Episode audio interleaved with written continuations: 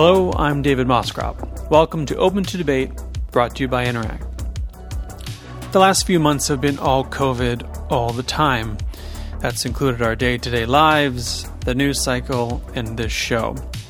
But this week we're going to take a break from all the pandemic talk and get back to our usual open to debate discussions to give you some new and different content. This episode was recorded prior to the pandemic, so please keep that in mind as you listen.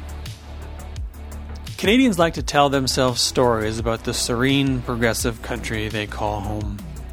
In certain imaginations, Canada is immune to the social and political toxicity we find around the world, especially that which we find to our south.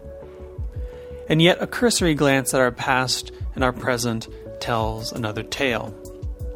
Racial prejudice is embedded in Canadian minds and in Canadian institutions. Comparisons to jurisdiction in which that prejudice is more widespread or more pronounced does not absolve this country of our own racial biases and hatreds. What we need to do is confront the question is Canada racist? I'm joined by Erica Ifill, economist, writer, entrepreneur, and co host of the podcast Bad and Bitchy. Hi. Hello. How's it going? Good. Uh, I'm going to throw you right into this with Okay. the title question. So no footsies? Well, we we can, but if we're going to dismantle racial prejudice in Canada, Okay. We'll do it without the foreplay. well, we just get to work, is what I mean. Go ahead. Go ahead. is Canada racist? Is water wet? Is the sky blue? Is the earth round? Go on. Hey, speaking of which, uh, you know there was a flat earther who died because I do. Made himself made his own rocket. Oh yeah, Yeah. the Darwin Awards. We need those to be televised. Yeah, I, I just regret that he didn't live to prove that the Earth was flat. well, So yes, Canada is, you know, um, it's basically birthed and weaned on white settler colonialism, which is just another form of white supremacy. I've been told that that's a slur. Oh, I know. I know. Like, okay, boomer. It's like the N word, David. Don't you know? We're have to put the explicit notification on this episode so that people can. We're going to earn that E rating. if we're well, look, if we're gonna go for it, let's just go for it. Yeah. I. Uh, but I mean, it, it it's funny. So let, let's start with this settler thing. I've written about this just recently, saying that look, you're probably a settler if you're in Canada and non-indigenous. Yep. and the reaction from people was uh, vicious and visceral, which I understand because you know white people don't like being called th- anything but neutral Well, they're just just people, just people, David. just default. Like, it's default the rest setting. of us who default have setting. the asterisk next to people. But this is where I want to start, though, is that you, when we ask a question, "Is Canada racist?" We're not saying we're not asking, "Is every single Canadian who walks down Yonge Street or walks down the, the, through the Glebe in Ottawa or or in Kits in mm. Vancouver, in you know walking around shouting epithets or or deliberately not hiring racialized folks?" Right? It's a we're we're asking whether or not our structures are oppressive yeah, and racially and, prejudiced. And race is systemic. It's a systemic issue. It's not. I mean, the way we've couched it, it's it's as though it's an individual failing, and that puts a lot of onus on an individual who operates and is born and educated into a structure that is made to benefit white people over everybody else. As well, white men Yeah. over everybody else, heterosexual white men over everybody else. Or everybody else call- is just a fraction. as we of the call them, just male. people. Yeah, yeah, Yeah, exactly. that's People. Just just And so um, your pushback, because I saw that on Twitter, and uh, you know I've faced the same sort of you know backlash, even in supporting what you were Yes. saying in your article. Yeah. Somebody came in and was like, "Well, I don't think that I, I, I, I, I, I, I, I." As soon as you hear somebody say, "I don't feel that way," or "I don't think that," they're just operating on that individualism individualistic basis and ignoring the fact that there is not one of us that doesn't need to sort of decolonize our our thought processes, right? Even like I had a conversation with um, an indigenous an indigenous woman recently and we were just talking about how we need how we struggle to decolonize our own thoughts i mean i'd have to actively decolonize my anti-black thoughts Right. because i grew up in this country i was born here i grew up here and i know how Im- how the impression of a flesh-toned laurentian pencil crayon Huh. feels. I know what that's like. By the way, if you guys haven't read uh, Desmond Cole's, The Skin We're In, I suggest you pick it one up. Yeah. And The the best selling nonfiction book in Canada. best selling uh, nonfiction book in Canada. at least on the week uh, th- Yeah. that we recorded this. Yeah, yeah.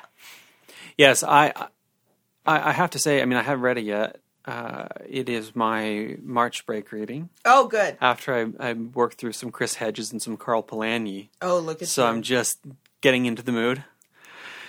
And uh, I well, let's talk about the Laurentian, the flesh-colored Laurentian pencil crayon because we've been joking about white male being the default, Mm-hmm. And yet, and people say, "Well, I mean, come on, now that's not very fair." Flesh-colored uh, pencil crayons are a very particular color, aren't they? They uh, are they the color of your flesh? No. no, they're the color of my flesh, aren't yes, they? yes, Imagine that. yes. Imagine that. But this pervades all kinds of things. We're, we're Yeah. talking fashion. We're talking yeah everything so uh, the fact is is that um what we are taught uh as good and bad good and evil um all of these binary things because for white supremacy to actually function it needs an antagonist. You know usually black and indigenous are antagonists to white supremacy. So, in order for Black and Indigenous people to sort of succeed in this type of of of constraint in this sort of society, they have to be more and more and more and more like the white supremacy ideal. That means maiden like like white women. It means um, whatever caricature we have for white men um, in control, successful, um, tall. tall, not too loud, right? Un- not aggressive, blah, blah, blah, blah, blah. So then the proximity to whiteness becomes its own value within these communities.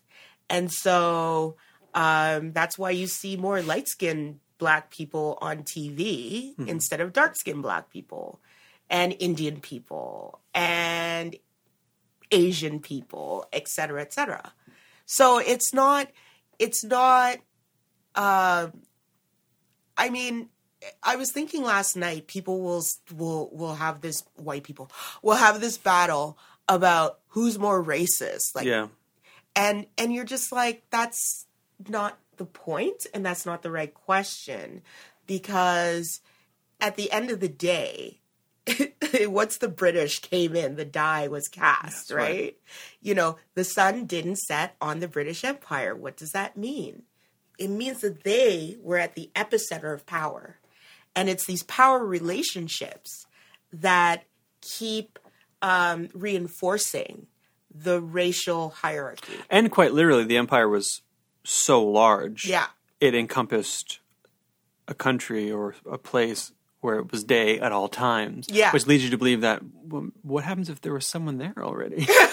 you know? I, you know, it's funny. I, I suspect people listening to this, some of some folks listening to this will have will bristle a little bit, and yet I, I would say challenge yourself to think about if you, especially if you're say a white man, how it is the case that the world just sort of seems calibrated to you.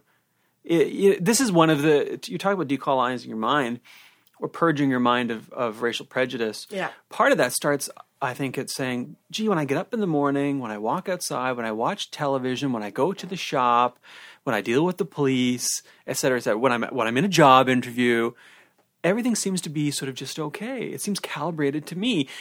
And, and can't, and folks can't make the empathetic leap to think, well, what happens if I looked a little different? Yeah.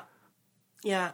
And so when we see these these these issues flare up in media, um, they are also uh, calibrated to look like an exception to the rule. So when Yeah.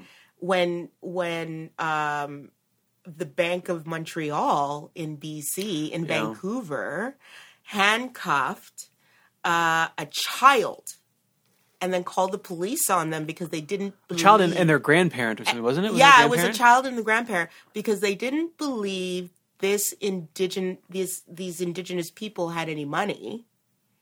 Uh, that is, it's not.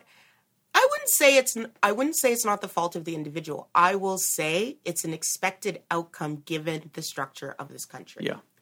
And so then you you compare that to um, a six year old in Toronto, I think she was six, who was um, handcuffed because they were misbehaving in school, and the pol- and the school teachers called the police, and then you you pivot down to the states in Miami or in Florida, sorry, where the same thing happened. If you if you saw online this, I couldn't like, watch it. I, twi- yeah. yeah. Yeah.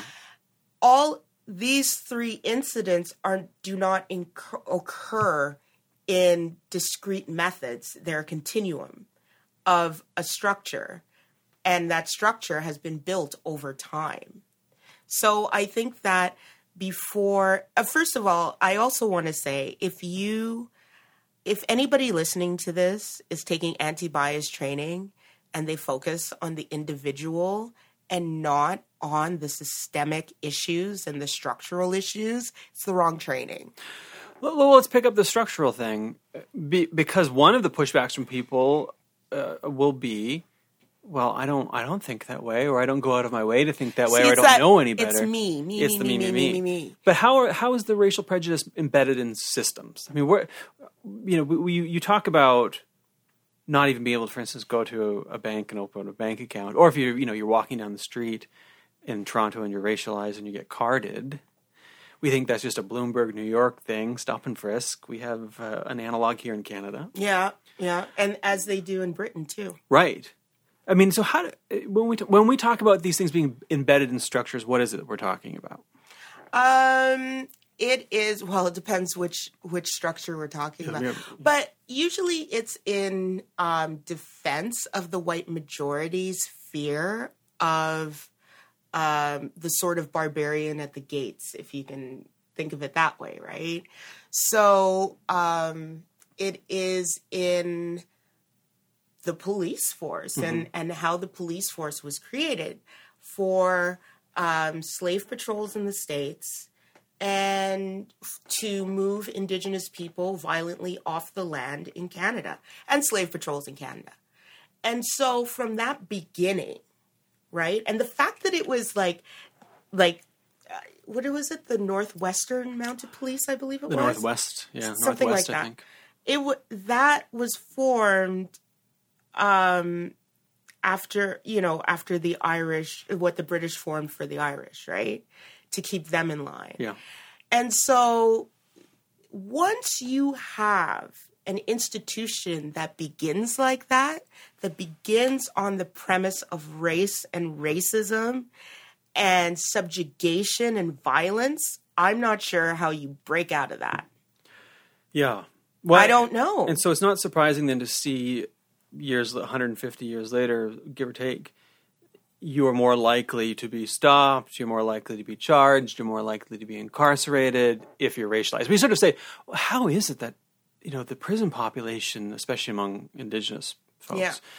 Is disproportionate? And then that often becomes a bludgeon that people say, well, look, there's a problem. Yeah, but, but- we make that problem. But people use outcomes to prove their theories all the time, and Sure. it's still BS. Like, yeah. like, well, you say this as an economist, right? Yeah, You, you like- come at this, yeah. like you can't you can't use an outcome to prove that your theory's right. Like right. that is the most ridiculous thing I've ever heard. Yeah. But people do it all the time, and you know the outcome um, of a large indigenous. Well, let's let's work backwards. Who are policed more? Yes. right? So if you are policed more, you're more likely going to be caught for doing something wrong And if the system is that you are going to be um, disproportionately punished, which Mm-hmm. is also there are many studies that have found. I'm not I'm not going to relitigate this. Yeah, the right? data's there. The data's there. I assume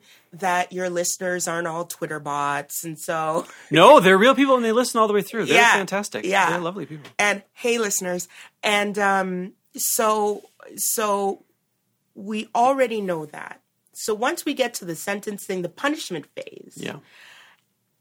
There's a reason why indigenous people and black people are disproportionately um, in prison they're disproportionately targeted to be in prison It's like saying you hire more police and the crime rate goes up, and you say, "Well, weird. Uh, we hired more cops and the crime rate went up." As if, well, perhaps they having more police leads to more crimes being discovered.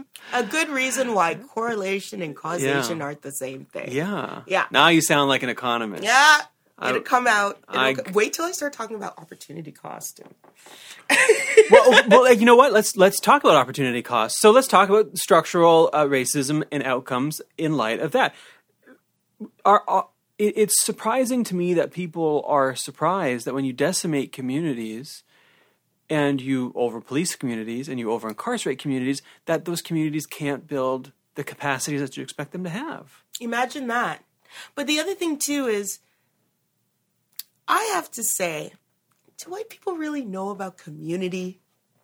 Because there's this The in- television show. there there's this individualism that is just so I, I find that the whole idea of existing in a community um, is very much becoming more and more uh, an immigrant and racialized experience. And so uh, I I'm not sure if we're even speaking the same language when we talk about communities. And um, you know, when I think of communities, I think about Heron Gates, for example, who, by the way, are having trouble um, paying their legal fees to stay in their apartments. Are probably going to get kicked out at some point. So that's a little plug for them, because why not? Yeah. Um, but this is a community of, of, of immigrants who babysat for each other, who lived in a certain area and would trade off, you know, tasks and stuff for each other. You know what I mean? Your kids come home at this time, you you take care of them this way. My point is is that communities can in a certain way police themselves in a certain way. We don't have to always police mm-hmm. communities. And I just wonder I would really and I'm sure the studies out there I'd really like to know how much if if the presence of police even increases crime. Sure.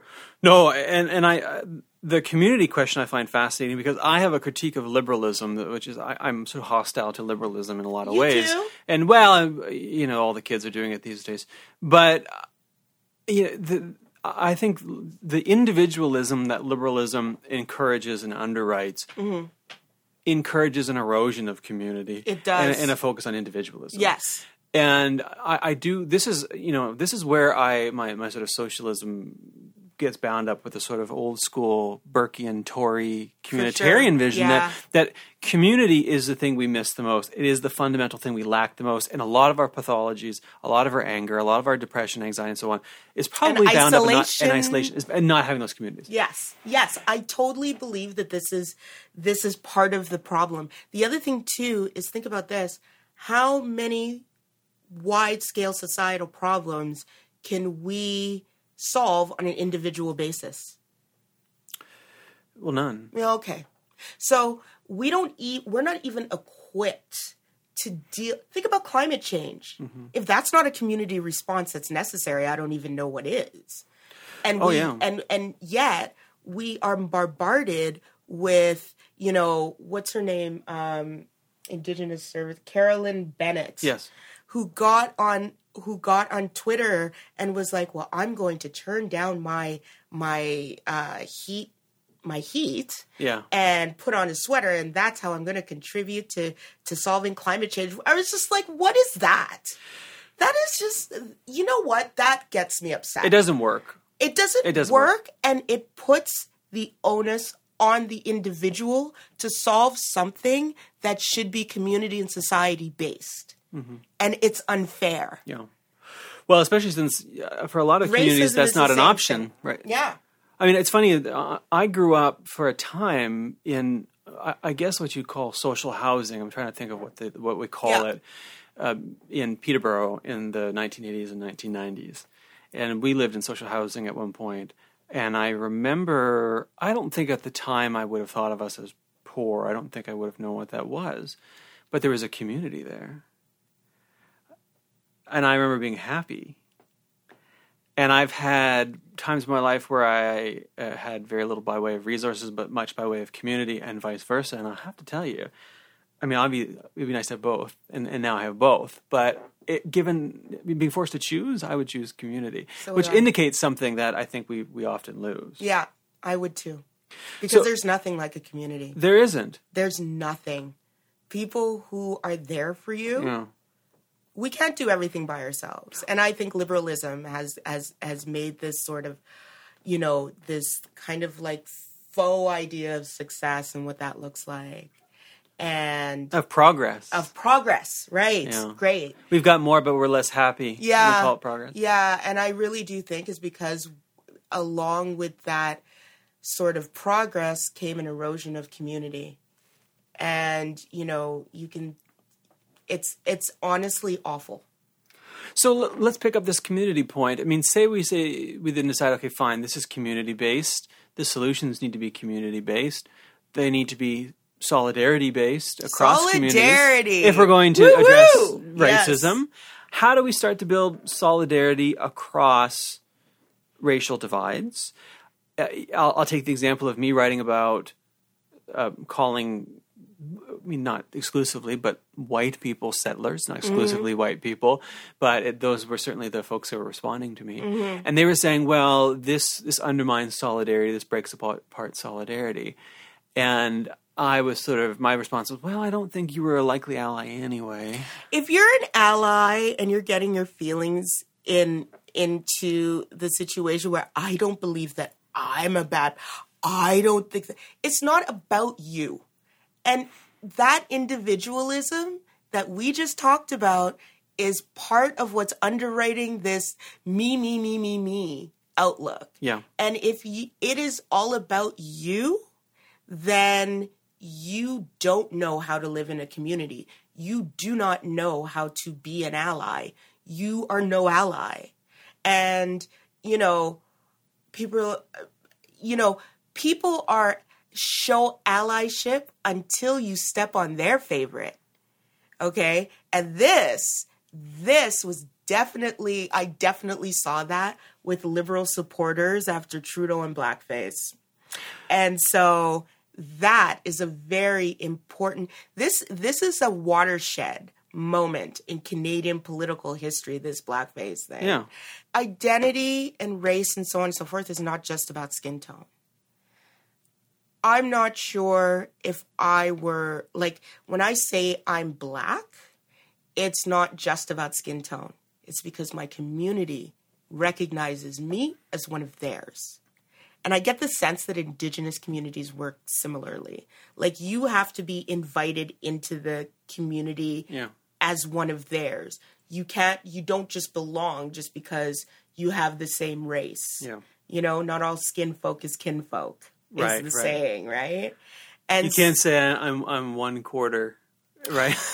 you do you do a D, these these clowns do a just- DNA test. Oh my yeah. god, I'm just like that doesn't. Uh, but everything we do is meant to absolve white people of their own racial guilt. Yeah. And I'm just tired. I'm tired. I like it's exhausting, and nobody should be have to be made to do that work.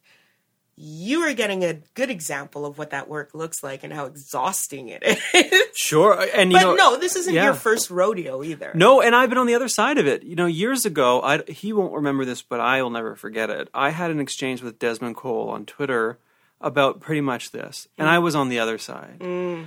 And he was saying something to me that I just didn't understand, mm-hmm. and it was basically as you just don't get this community. We don't, you don't get our positionality. Yeah. And I was saying things like, but you're alienating people. Right. And I wrote something in response. I shared it with a friend. I sat on it. I spiked it, and I never went back to it. And in the days and weeks and months and now years since then, I've thought a lot about that exchange and subsequent ones, and now I understand it. Mm-hmm. What didn't you understand then that you that you have come to understand now? That that certain approaches to activism, that certain words, that certain terms, that certain ways of of protesting, arguing, whatever it might be, are legitimate and essential expressions of of a community that is is seeking justice. Right. That it, and that if you are outside that community, it can be extraordinarily hard to understand. And I didn't get it. I, mm-hmm. I don't. I didn't understand Black Lives Matter. I think in mm-hmm. in twenty whatever it was 16. 15, 16. and and I learned later, listening and talking to people, but at the time I didn't understand it. I had that same knee jerk reaction that people are now having to the word settler. So I understand why you might not get it. Mm-hmm. And and and so now when I'm watching this play out in Canada vis-a-vis not just Black Lives Matter and, and but also Indigenous folks and others, I'm trying to understand how you get to people like me from a few years ago mm. and build a movement that can induce structural change or whether or not that's even necessary. Or, or I at some point you say like, you know what, you would do your thing. You're not welcome here. I, you know, so I'm glad we brought brought up protesting because I, I, I feel some way about this, but I didn't want to write about it. oh well, ha- have at it. the this this media so-called quote unquote debate about whether or not protests work is stupid. It's the stupidest conversation. Sorry, I feel like you guys talked about this with Elevate. I'm sorry. Last, well, the last episode we recorded was why I protest. But you Ew. get you, no no no no no. We don't do censorship here. Sorry. We don't do censorship anyway, anyway, I I I think about it because I'm like, look at the twenty, even the twentieth century.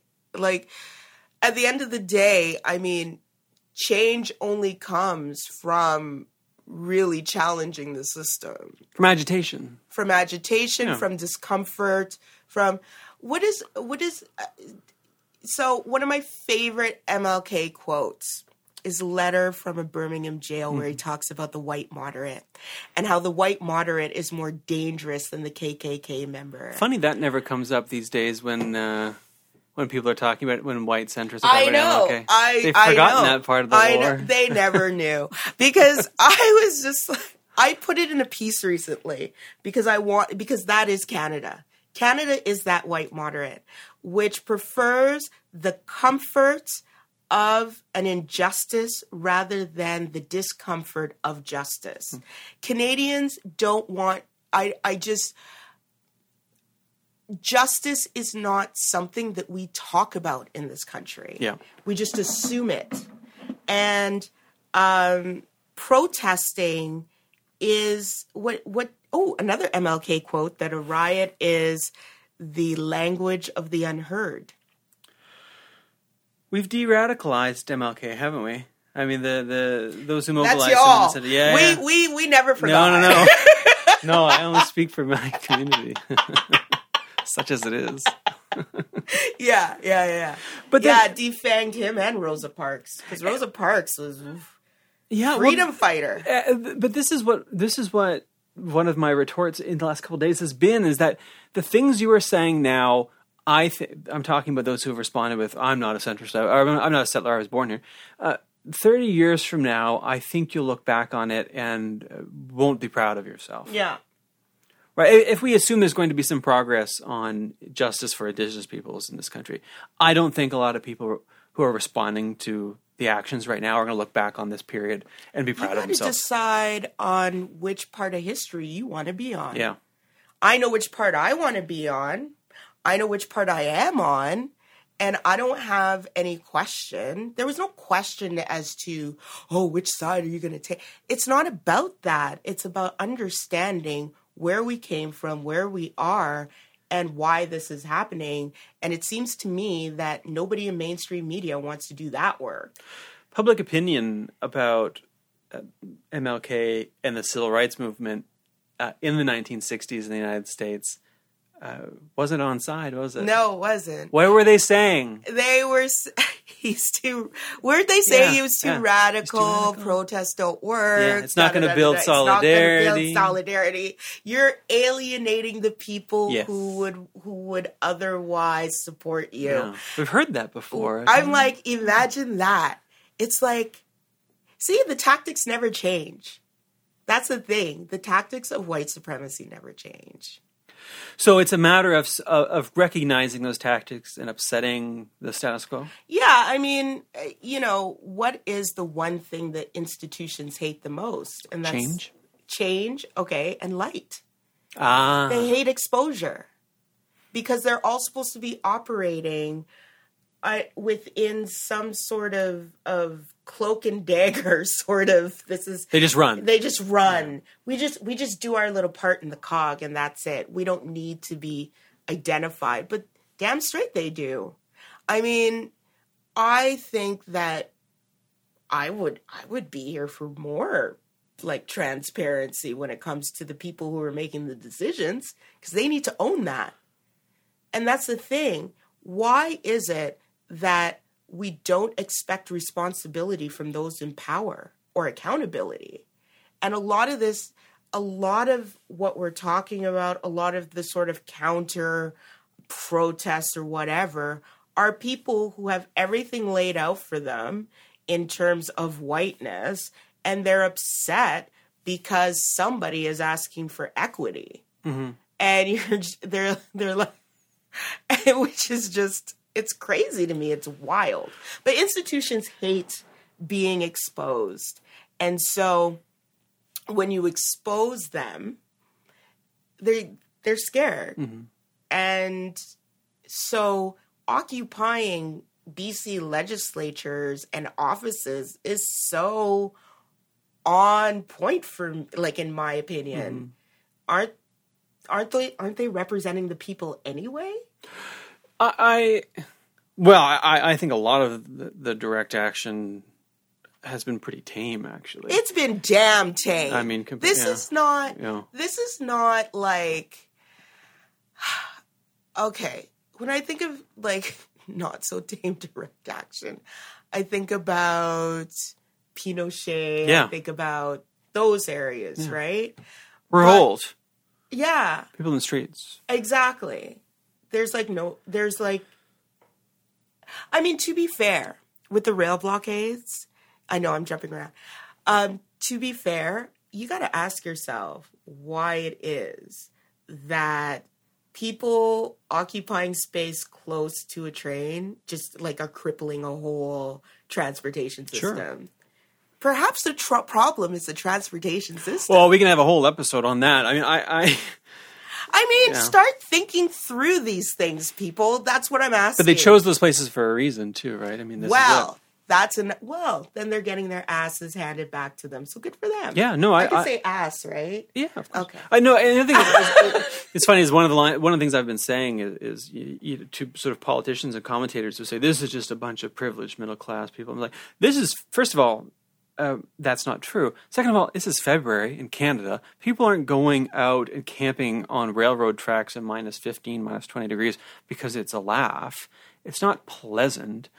Um, even even though I, There's marched here, not distortion of the word privilege too. well, okay. uh, You know what? Let Let's take. I'm just picking up on on little threads here and chasing. I them. know. So now I want. I, want to I know, I do the same. I want to chase this one, this privilege one, because one of the areas where I struggle a little bit when thinking about these things, I feel like I read this from you just today. the intersectionality thing. No, Well, so it's the- about you, about you in your piece. We're talking about how settler, like how this colonialism is ongoing. yeah, and how um it you know you're of privilege as a settler like i'm of privilege no you said i'm of privilege yeah, I, I, yeah. and but you hit the nail on the head which was yes i struggled Yeah.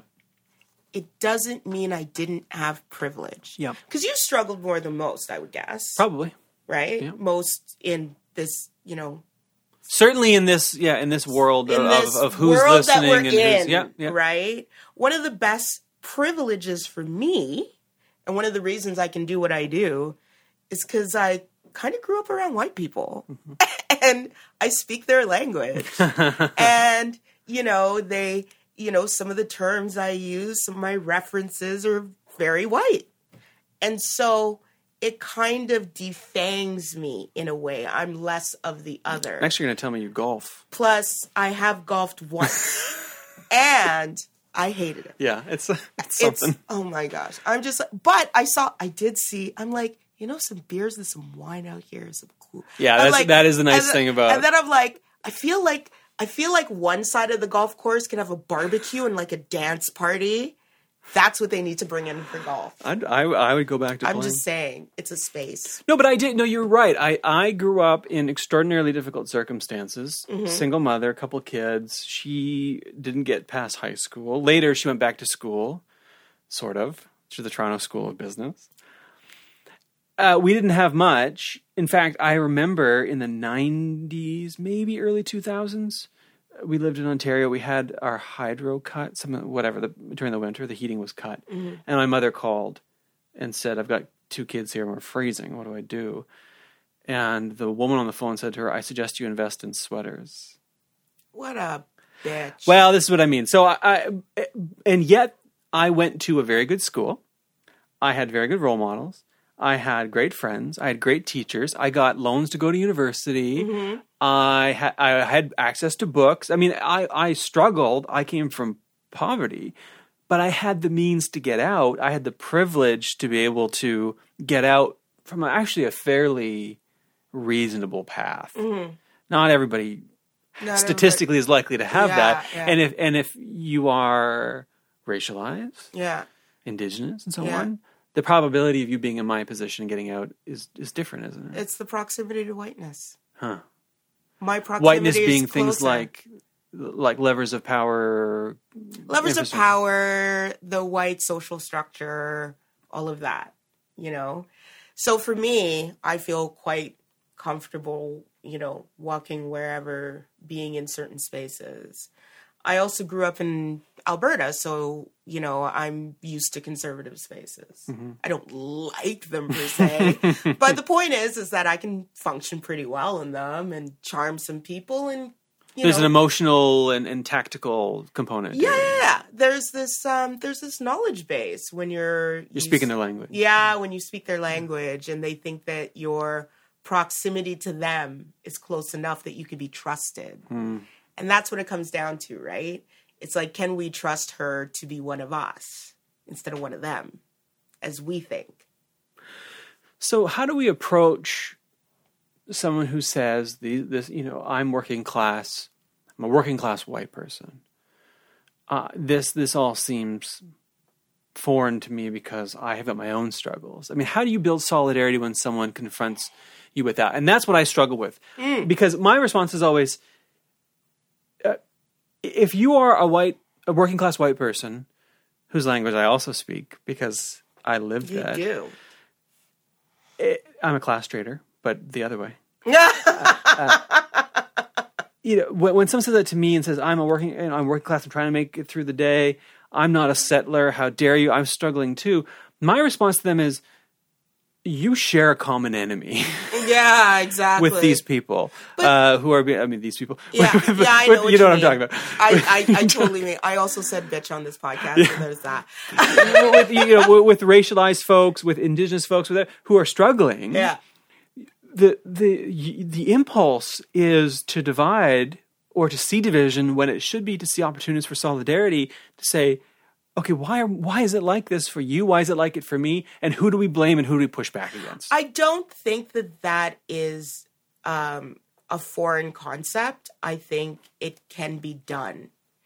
I all, but we also have to recognize that the history of labor struggles and labor movements is that the me, the people with the means of production, the the capitalists, the whoever whatever you choose to call them, always put a wedge between the working class and the immigrants.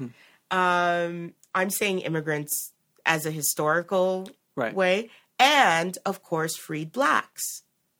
So those wedges were on purpose, and the fact that they continue to exist, it's because they they keep being exploited. And I think once media became really, really about the shareholder and became really corporate, once um, you know the NDP here, Labor in in England, and the Democrats became really corporate, they lost that connection to the to the working cl- the white working class the, to the working class because the working class is not only white people it's made up more and more of immigrants racialized people that kind of thing and so so there's a history of that division but there's also hey actually do you remember when okay before the british election do you remember that guy guy guy somebody matthews on No. twitter and labor voices had this incredible incredible um, piece of content this this ad with this guy named Guy Matthews who's working class. And basically what he was saying was look I have no problems with um, the immigrants who say I have problems with. I have no problems with the rate what I do have problems with is basically what all of us want. We want access to X, Y, and Z, to education, healthcare, so on and so forth. I truly believe on a fundamental level that's true. Yeah. However, once politicians and media come into the mix, media needs to make its money um, by driving attention, Clickbait. clickbait. Yeah. Politicians need to be politicians. And, you know, politics is for the 50% plus one now. And so once you have those two strong motivations coming into the mix, it's very easy to stir up discontent. somehow we have flown through time. So we're coming towards the end, but I want to close out on a semi charitable topic uh, question. It, can we see anywhere some reason to be encouraged? Where are we making some progress on this? Well, I really am encouraged that, like, okay, Gen X is questionable, but anybody who's millennial and younger is just looking at this from a different lens. The world really is changing, and the generational change due to the internet is friggin' incredible. It's incredible. And this idea, okay, so why is it that that political action only takes place at the voting booth? Like I feel like there's this there are like a few generations, Gen X and older, who like a man some white man came on my feed and came into my mentions and was like, well, if people don't vote, where's their civic duty? I'm like, there are other ways to become politically engaged besides voting Including more meaningful ways. and meaning more meaningful. But voting is the, is, is the final act. It's in a the very, final yeah, act It's in the la- It's the last doing. and the least thing you can do, exactly. right? Yeah, yeah. And I'm like, well, what did you do? Well, I vote every time. And I'm like, what else do you do? Crickets. Yes. Okay. So, I mean, that, and I don't believe in, I'm just going to put this out there. I don't believe people should be like, like adhere should adhere to any particular party. Sure. And I really do believe that the millennial vote is a much softer vote than than previous generations. Parties should have to work for it. they should work for Yeah, it. yeah. Like all these people were like, I'm a such and such supporter. I'm like, no matter what, no matter like who they decide to pick as party leader, they could count on your vote. Really? Well, it becomes an identity. I mean, I understand people who work for parties. I understand people who are bound up in the, you know, you, these things are organizations. that, right. But, but uh, you know, people who who don't. I mean, who average day to day people who have a party identity, I find fascinating, and that worries me because. Once you've become, once you identify with a party, Yeah. it becomes a lens. That Yeah. identity is part of a lens, and now you're not thinking through the world in the way that's Exactly. That's that's. So you think there's some hope in the next generation that looks at this and says, nah, we're gonna mess this up. We're gonna- Well, I think there's, I think, you know, you have, I, I think you have a generation that's been exposed. Hmm. Exposed to, like, why is it that the most accurate reporting of this, Wet'suwet'en issue has basically been on Twitter? In addition to, new media, new in- media organizations. Yes, Yeah. in addition to new media. That to me, I think I think Canadian traditional media really sh- is having a set of moments that are creating a watershed. Yeah. The they miss blackface. They miss the whole um the RCMP memo or internal investigation about taking out indigenous protesters with force. They miss that and they miss this whole issue that's been going on for over a year. So it's not like it's new. Mm-hmm. And so as we lose if if we don't find what we're looking for there, we're going to go to Vice and we're going to go and not to say that Vice isn't doing great Vice and Ricochet Sure. and APTN and they're doing great work are, yeah. and better work than I've seen in mainstream media. Oh, on, the on the Wet'suwet'en issue, especially at the start, it was Ricochet, it was the Narwhal, Yeah. it was the the Tyee. Yeah. was, uh, they were on the ground. Yeah, they were on yeah. the ground. Yeah. There was yeah. Yeah. So, uh, you know, it's like part of me, part of my sort of encouragement, I'm actually quite optimistic. Good. Quite part of my encouragement is that new media and the fact that we have this lens now, which is so exciting, right? It's exciting. And we see the bullshit. And we see the bullshit. I mean, this think of Yes. think of the way that that Oka was covered and Yes. what we saw coming out of Oka or even Ipperwash in a '95. golf. Can we just talk about a golf course? I don't- don't even Are start you even like? I'm so upset right now. That's why I was thinking. Oka. This is why I was thinking of golf earlier. Okay. because I was because I was talking yeah. about it today with somebody and how Yeah, how yeah. over a, over a graveyard. Yeah, over a great. Like, I, okay. Okay. First of all, golf courses shouldn't exist. They they are they are wretched for the climate. They are water sucks. If you want, let some old park. You want to go dig a hole in some wildland and go for it. Yeah. But the fact that these things exist, Yeah, and that they're maintained. Can you imagine the expense of maintenance?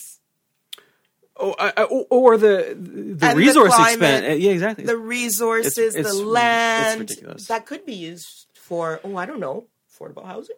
yeah, or we could return it to the people we stole it from. Oh, what? I don't want to be a writer, but I, but I, but the way we, but now we see a six-year-old being handcuffed. Now we see RCMP pushing journalists around. We and we see it immediately because people are broadcasting it back to us. So I, I agree with you. that There is some hope in the sense that Yeah. it, there really is an ex- we we are being exposed Mm-hmm. in real time to all of this stuff and Unedited. unedited. Yeah. And and and would you know twenty years ago would Desmond Cole's book have been a bestseller? I, I don't know. I'm I, I, I'm not sure. Would I'm we have had sure Black either. Panther become a smash Right, hit? Would we? right. You know, I, I don't. I don't know if there's. Right. Are we seeing? And part of the of of what I hope is a transformation is that capitalists, the people who are making market decisions, are looking and saying, "Oh, there's actually the old argument is well, this will never work, but it does work. It works brilliantly. It works extraordinarily well. Yeah. And does that open up new opportunities for new voices and new perspectives to come and take up space? If it opens up new gatekeepers, yes. Oh, that's such a great spot to end on because it's a cliffhanger. You're gonna have to have me back. I would love to. Well, that, that brings us to time. I, I could talk about this all day, and, and we'll talk about it again sometime. But first of all, my thanks to you, uh, Erica. This is fun. Ifill. It was very, very nice to have you. Uh, Erica uh, is, as I mentioned, an economist, writer, entrepreneur, and co host of uh, Bad and Bitchy. Yeah. And my thanks to Mira Ahmad, as always, who uh, I couldn't do this without, who is, I mean, to be honest, who does all the real work. I just shuffle in here in the last five minutes and start talking. I, I'm, I gotta say, I'm, I'm a B plus. Mira's, Mira's an A plus. And to everyone who listens all the way to the end, a special thank you to you, and a challenge that if you are uh, somewhat like me in the ways that you might expect I'm thinking of, ask yourself how you're bound up in these systems and what you might do to make them more inclusive and productive for everyone. Thanks very much for listening, and we'll talk to you again uh, in a couple of weeks.